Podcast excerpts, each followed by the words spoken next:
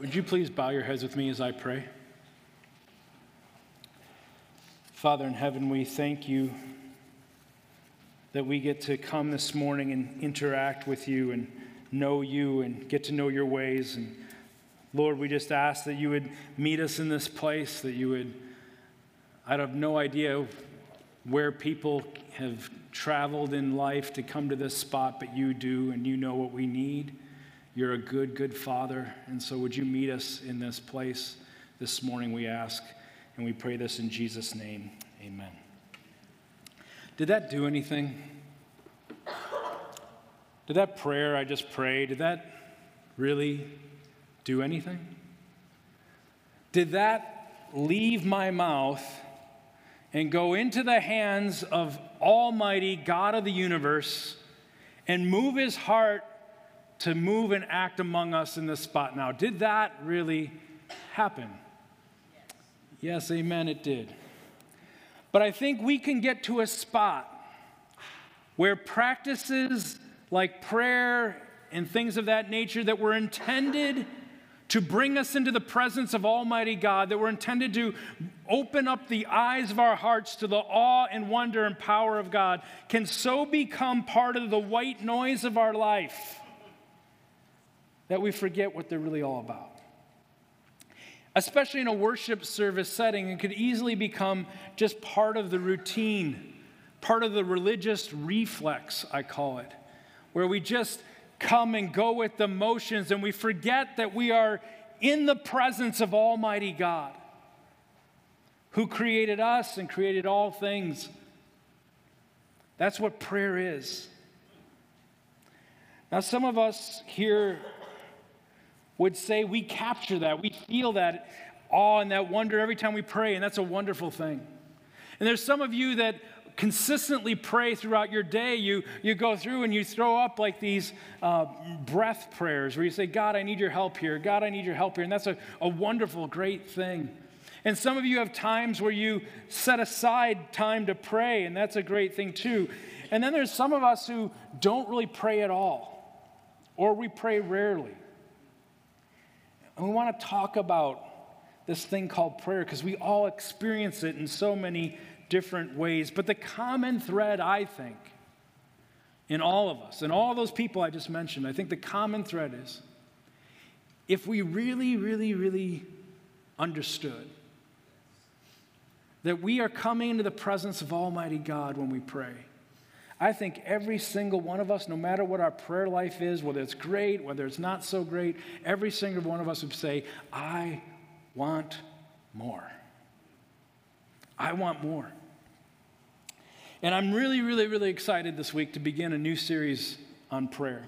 We're going to spend the next eight weeks or so talking about this thing called prayer. What is prayer about? What is uh, happening when we pray? And I'm really excited about it. Because I've been actually, you're going to think this is crazy, but it's true. I've been dreaming about this series.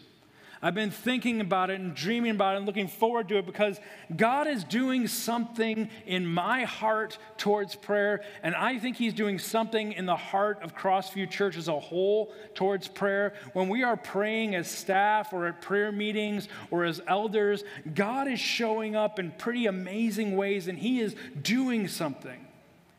And I'm excited about it. And I want to throw gasoline on that fire, so to speak, that we would become a people of prayer at Crossview Church. That we would become a people who stand in God's presence and understand what we're doing because it's for our good and it's for His glory.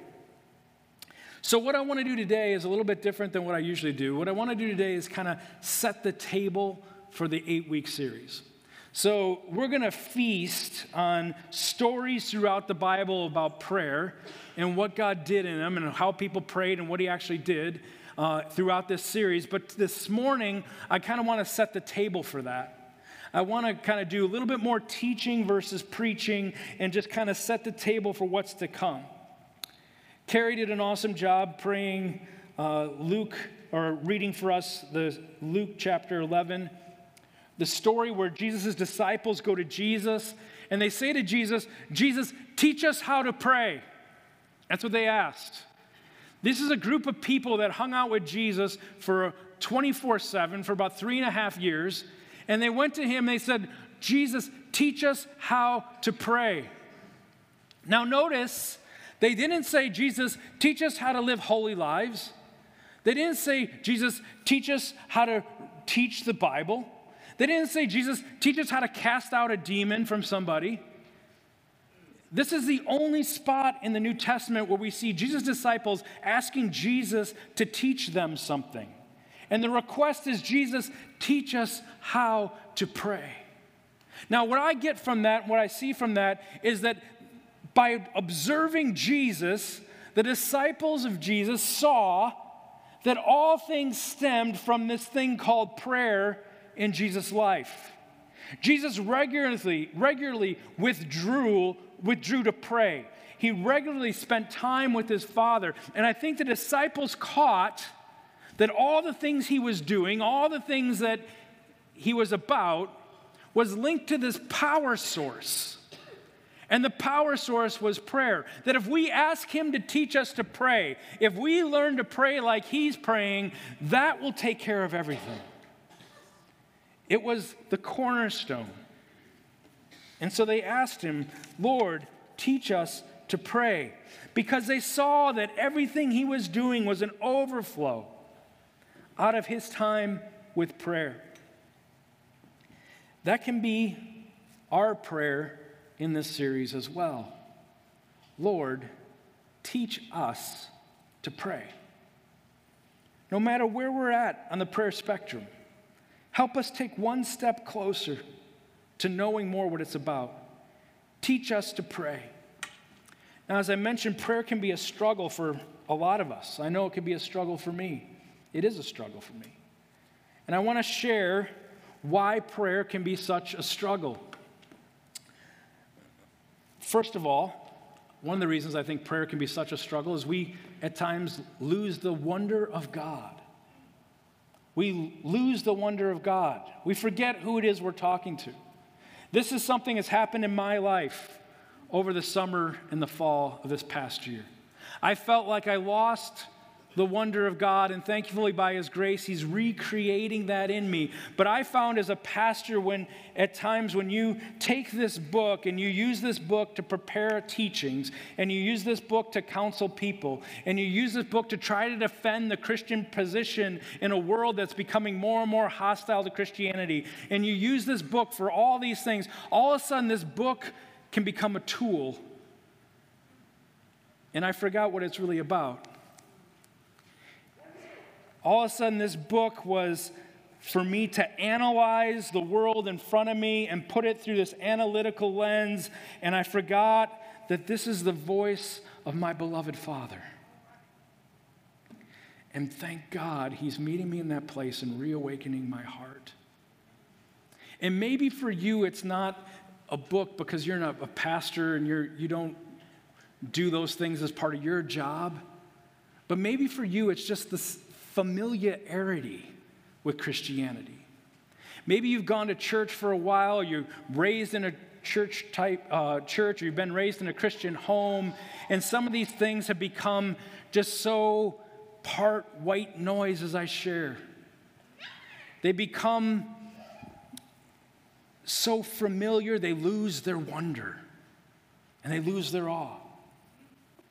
I was reading a book, and there's a gentleman who said he and his family, the author of this book, they went up to this a cabin in the North Woods, and they were up there, and he went for a run in the morning, and he it was in the fall, and he went for a run. As he ran, he came around a corner, and he saw this field full of these little white. He said it looked like seashells that were all white and dusty, and the field was like full of them. And he said he never seen anything like that in his life. And he went up and he grabbed it, and it was like powder, and it fell apart. And he said, This is the craziest thing. So he ran back to the cabin. He got his whole family and friends. and Said, You have to see this. They went running back there. To, they looked at all this thing, and what is the first thing they do? Pull the computer out of your pocket, look up what this is. Oh, these are frost flowers. And they develop when the temperature is this spot, the northern spot, and they, and they go, Oh, we, we figured it out. We know what it is now. And he says, You know what? It was way more cooler when I had no idea what they were. See, we live in a culture where we have to figure every single thing out. We have a computer in our back pocket with access of information that if we encounter something new, something awe inspiring, something we don't know about, the first thing we do is Google it and figure it out and put it in our box so we can have it. When you live in that kind of culture, you lose awe and wonder really quick. And sometimes when we do that with things of God and church world, we can lose awe and wonder of who we're talking to. I think God wants to recreate the wonder of who He is, recreate the awe of who He is in my heart. And I say to you, follow me, church, as I follow Christ. And let's let the awe of God capture us again, reawaken us again. Another reason prayer can be such a struggle is we don't feel like we're good at it. We sit in silence and our mind wanders and it goes all these places and it's uncomfortable and nothing comes to our minds and we just sit there and we don't know if this is exactly what it's supposed to be about. Another reason we struggle with it is we don't see the immediate benefits. Some people pray and all sorts of stuff happens. When I pray, nothing happens. Sometimes we just don't make it a priority. Our lives are so fast pace. We're running at a breakneck speed, and we don't have the mental space or the attention span to just sit for two minutes and think about the fact that we're sitting in God's presence who loves us and cares for us and wants to interact with us and be part of our lives. Whatever the reason is for our struggles, here's what I've learned about prayer is you can never be guilted into a good prayer life. You can never get guilted into it. So, in these next eight weeks, I just want to say this is a guilt free zone because the truth is, all of us struggle with this. Every single one of us. And so instead of like harping and saying, we got to do this better, we got to, do, why don't we just come in as a church family and say, hey, why don't we help each other with this? Because we know how amazing and glorious and loving God is. And we know that prayer connects us to Him. But we know that life kicks us in the teeth sometimes. And so, why don't we come in here and, and be a church family that says, let's encounter God in prayer in a new way? Let's ask Him to reawaken our hearts to who He is. Let's ask Him to recapture and compel our minds to what prayer and communicating with Him is all about. Let's ask Him to create a hunger and create a thirst that only spending time with Him will quench. Now, we get confused a lot about what prayer even is. If I asked you what is prayer, we'd probably get a whole bunch of different definitions because we have all these different ideas of what prayer is. And so, as we start off this series, I want to give us a basic definition we're going to use for the rest of the eight weeks. But before I do that, I want to, I want to lay out a premise that this definition is going to sit on. And the premise is this that God is a person. God is a person.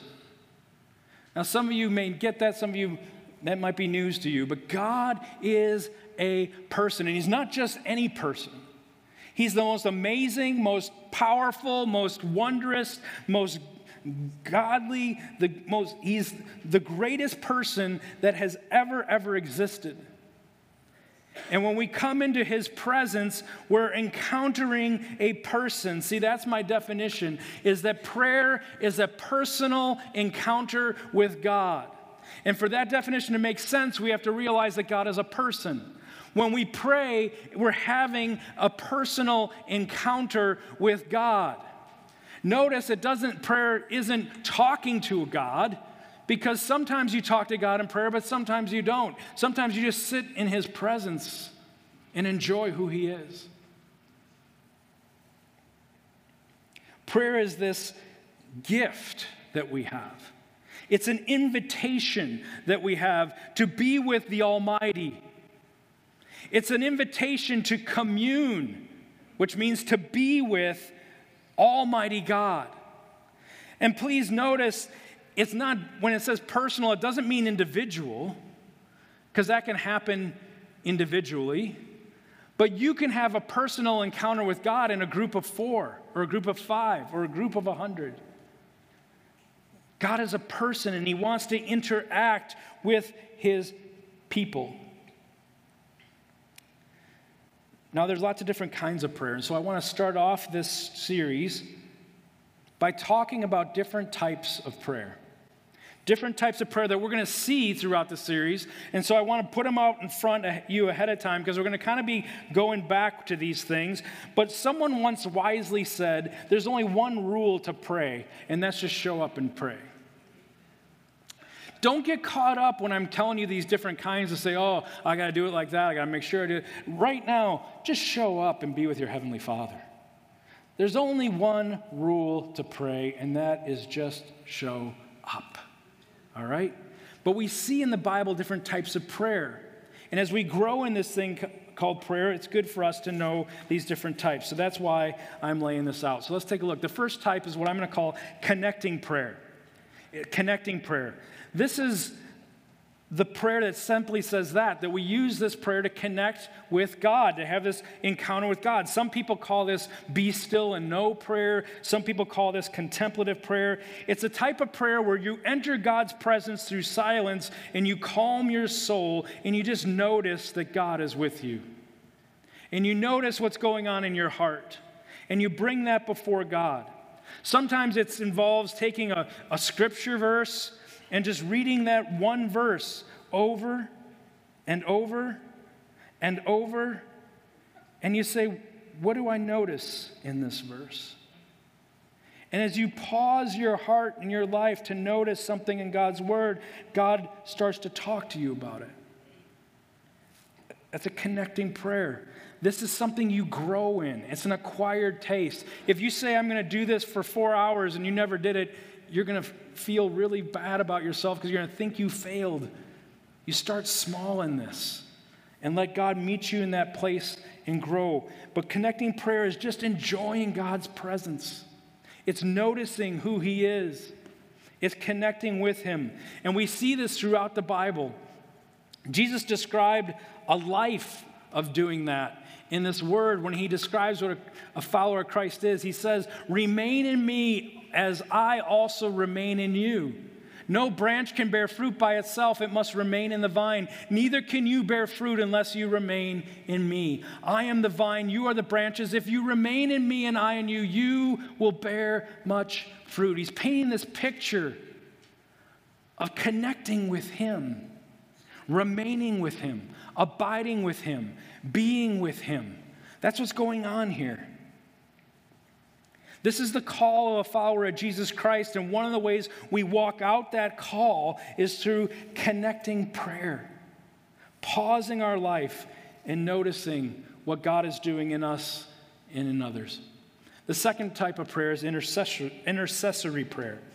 Intercessory prayer or intercession. We see this throughout the Bible a lot as well. All intercessory prayer is, is praying for somebody else or praying for God to move. It's praying for something outside of your own realm of your needs, your wants, your desires.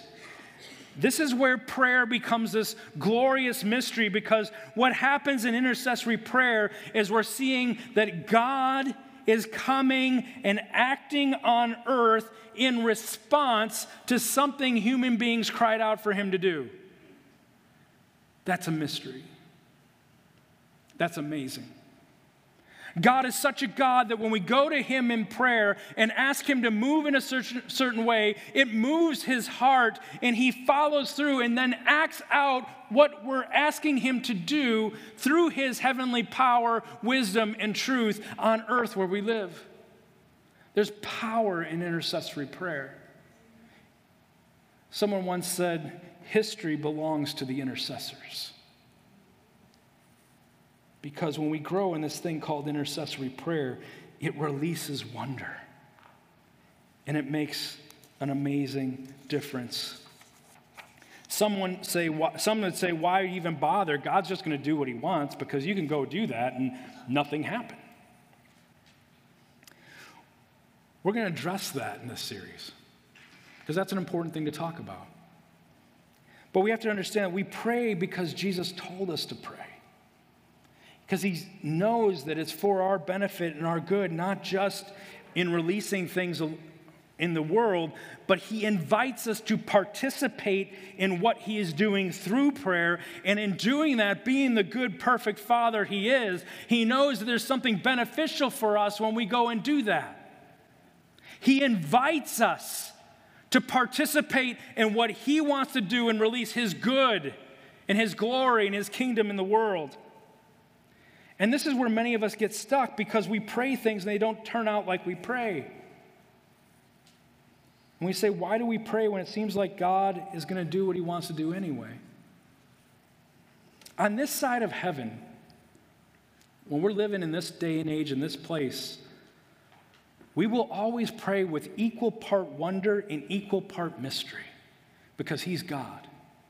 And we're not going to be able to figure him out totally. We're not going to always know all of his ways. We can't. That would be insane for us to think we could.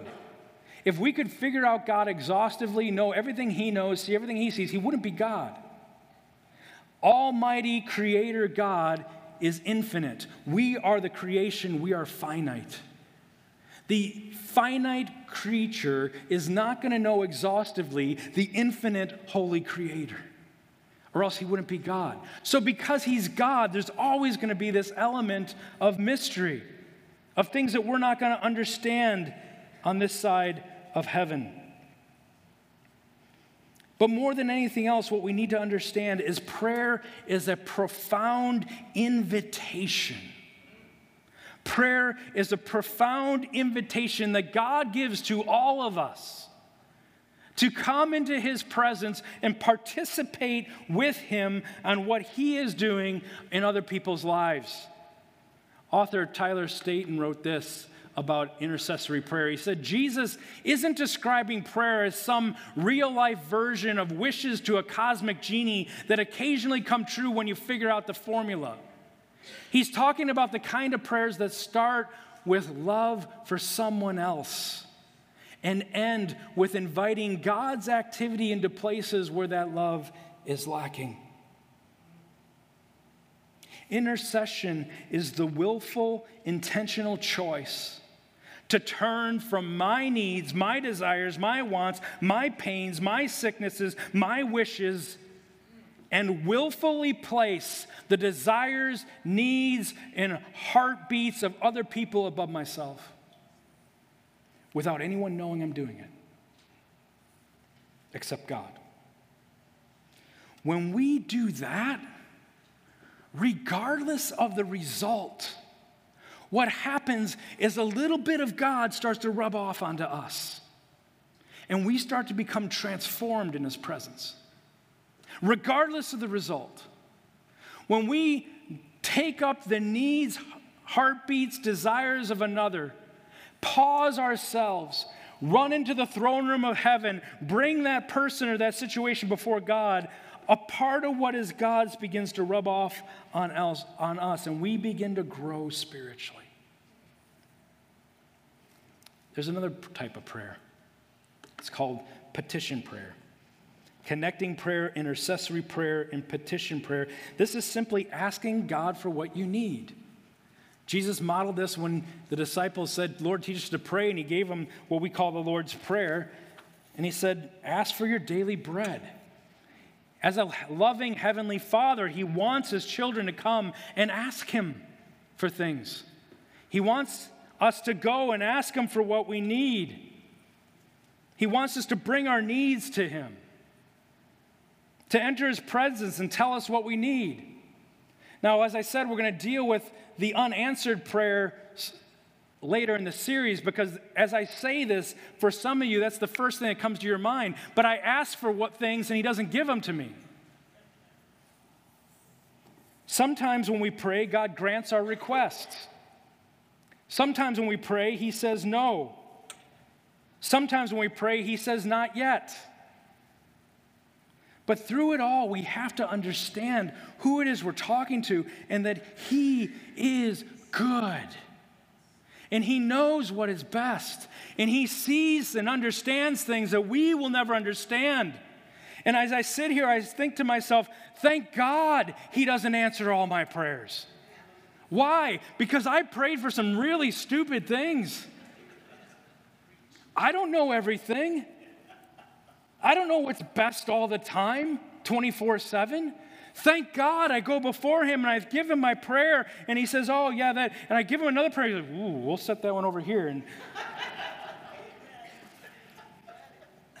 you see, we have this idea that God is only good if he gives me everything I ask for. And nothing could be further from the truth. What kind of parent does that on an earthly level? Let's take it out of the heavenly level, just put it on the earthly level. What, what do you call a kid that gets every single thing they want? Spoiled brat, right? What do you call a parent that gives a child everything they ask for?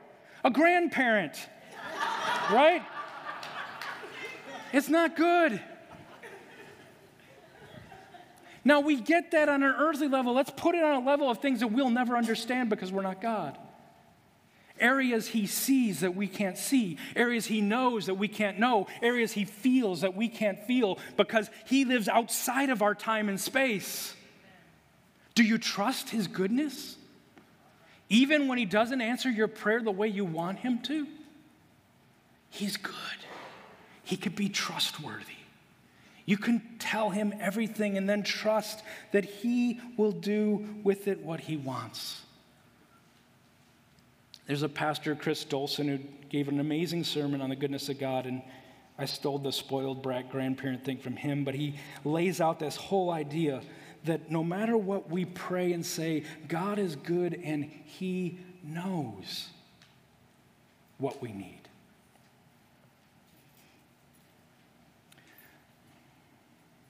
So, as we begin 2023, let's refresh prayer and re engage with prayer. Couple things on doing that. First of all, don't evaluate yourself. So many people say, I can't pray because I don't do it right and I don't do this right. I mean, you, prayer is an act of love. It's an act of love to God. It's not to be judged or evaluated. Have you ever gone to a wedding where the bride comes down and the groom is here, and then a group of 10 people, judges, come out with clipboards and go, Well, how do you think the love factor was there? Ah, oh, I give it about a three. I get, no, that's ridiculous. Prayer, you're coming into your heavenly Father's presence who loves you more than you understand and know. You don't have to judge that, you don't have to evaluate that. Just do it. Just go be with your dad. The only rule of prayer is just show up. This is an act of love. So many people are robbed from the joy of being with God because they say, Well, I don't pray like he does, or I don't pray like she. Just go and pray. Be with God. Number two, start small. If sitting and praying for 15 minutes seems like an eternity and something so hard, do it for 30 seconds. Start small and build up. Rhythm is more important than duration. Consistency is more important than length. Consistent short times is better than trying to tackle one big long time of prayer. I have found when it comes to praying that if I give God a little bit of space to work with, He jumps into that space and meets me there and then teaches me as I go. When you start off this thing called prayer, I encourage you, start small. I also want to encourage you to attend prayer meetings. We're going to talk about that in a minute, but show up at a prayer meeting and just sit and don't say a word. Any prayer meeting that Crossview Church has, you have permission from all of us to come and just sit and never ever say a word and get up and leave. And that's totally okay. Because you're sitting in God's presence. And I learned how to pray by sitting in prayer meetings and listening to others pray. It's not about making sure it's all done right. It's about the act of going before our Heavenly Father and being in His presence. I want to close with a story that was a marvel, wonder, awe God story in the lives of the DeRoshi family. And I'm going to tell you something as preachers, sometimes we're trained, especially when we talk about prayer, to not tell the stories that are sensational and, and wow, God can't, that's amazing and, and over the top crazy God stories. We're told, we're trained sometimes not to say that in the pulpit and tell those stories. And the reason they train us to do that is they say, because if you tell all those stories, and that's what you say, when people leave here, they say, well, I've never experienced God like that, so I must be off or not doing something. And so the answer is to not tell the stories. But what I've found, if we do that, then the awe of God dies in my life, and the awe of God dies in your life, and you walk out thinking, God could never do anything that great. And so I'm going to tell you these stories. And the people preaching are going to tell you these stories.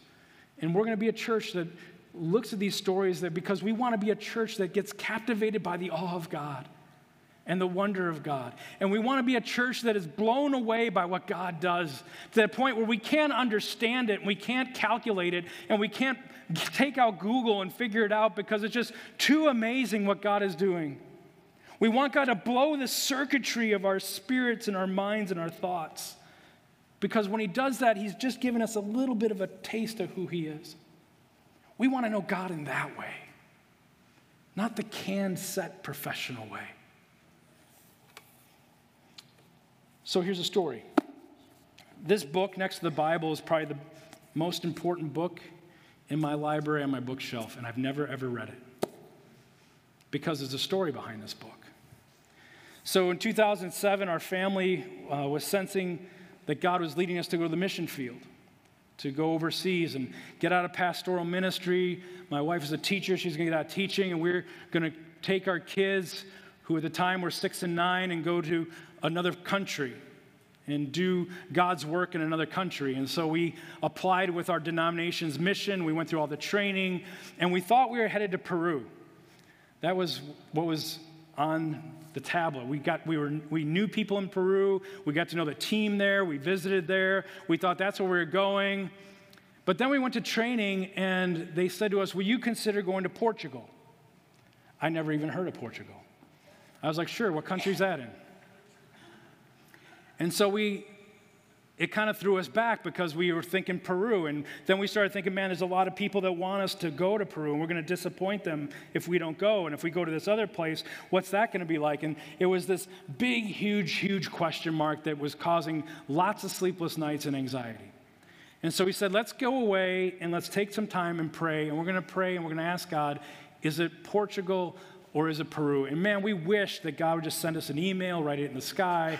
But we've been at this long enough knowing that we're probably not going to get anything like that. We're just going to go, we're going to pray and ask and not feel a lot of different things. And eventually we're just going to have to try to figure out a decision. And so we went up to Door County to a resort uh, place there. It has lots of vacation condos. And in this bank of condos, there's this little library where you can go and get books and uh, get games. We've gone to this place several times before. And we walked into the condo unit where we were staying, and at the dining room table, there was some games and a stack of books. And it's the first time ever that's happened, because usually when they come in in between guests, they clean all that out, bring all that stuff back. And this book was sitting on top of the stack of books. Now, remember, we're going there to pray and ask God whether it, we should really go to Portugal or we should stay and go to Peru, because we were given the choice.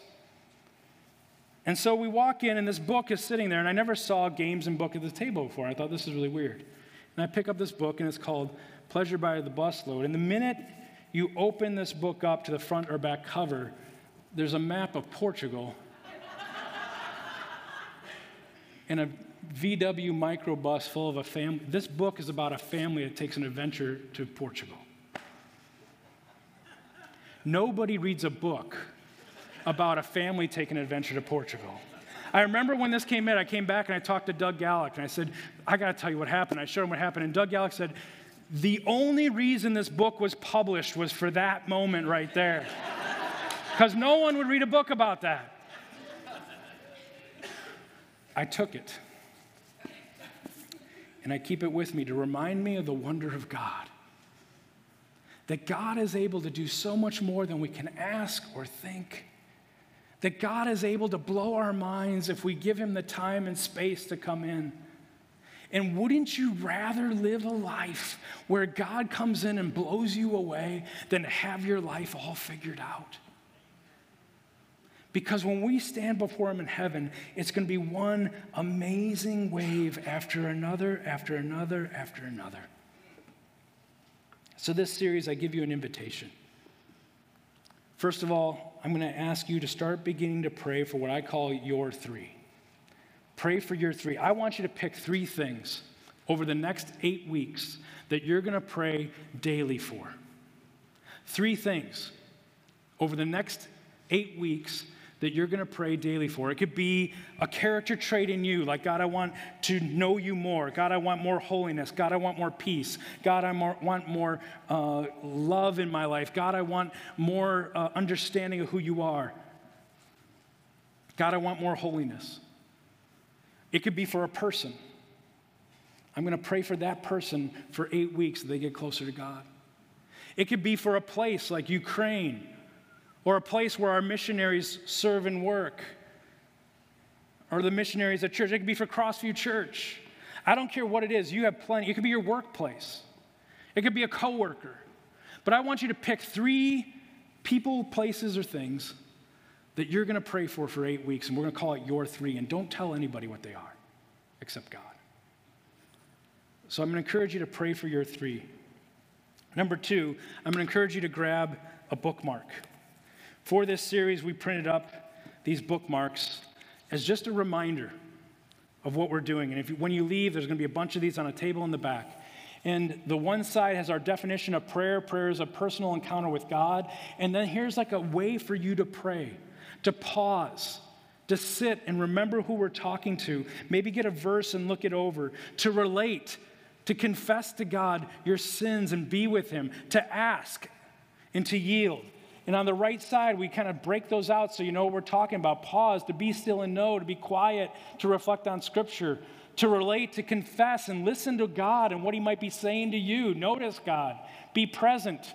Then ask for you, for others, and we have right there on the card, your three. Take time to ask for your three. And then when you wrap up your prayer time, give God this amazing prayer of yielding to Him and say, God, I surrender my whole life to you. God, I want to obey everything you say. God, will you help me to walk out the love that you have for me, but for other, many other people?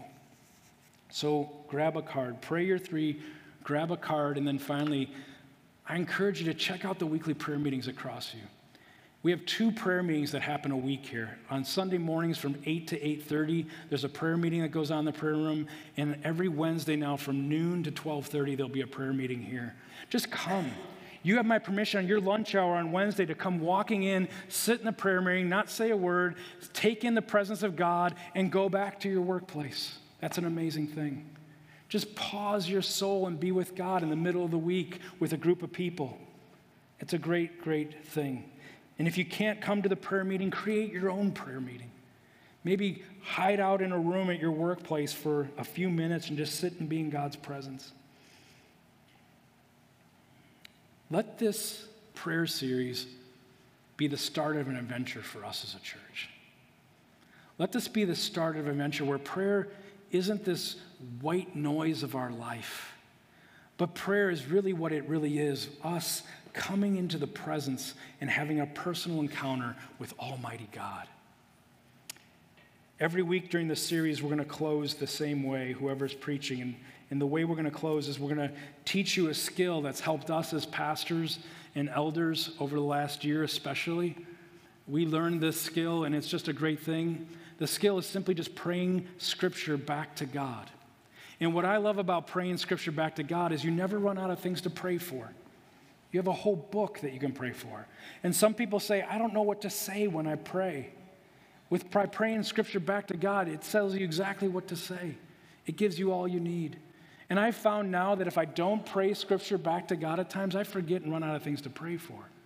But you can never do that with this. So we want to model this each time in this series as we preach, and today's no different. So I'm going to close by praying this scripture back to God. And when I do that, you can do a number of things. You can just bow your head and be quiet. You could look and watch what I'm doing by looking this on screen. You could pay attention. You could totally check out and just go say your own prayer to God. I don't care. Whatever you want to do, feel free to do. But we just want to model this as a way to teach you another way to pray, and that's to pray God's words back to Him. So let's go to God in His presence, and I encourage you to bow your head or do whatever you want as we come into His presence as I pray this passage back to Him as we close this sermon. Remain in me as I also remain in you. Jesus, I thank you for that invitation to remain in you. I thank you that you call us to remain in you. God, I thank you that when we remain in you, you promise to remain in us. Lord, help us to notice you more as you remain in us. Help us to notice ourselves more. Help us to notice what you're doing more. No branch can bear fruit by itself, it must remain in me. It must remain in the vine. God, you are the source of life. You are this vine, and, and our call is to stay in with you. You keep us in your, you, the vine.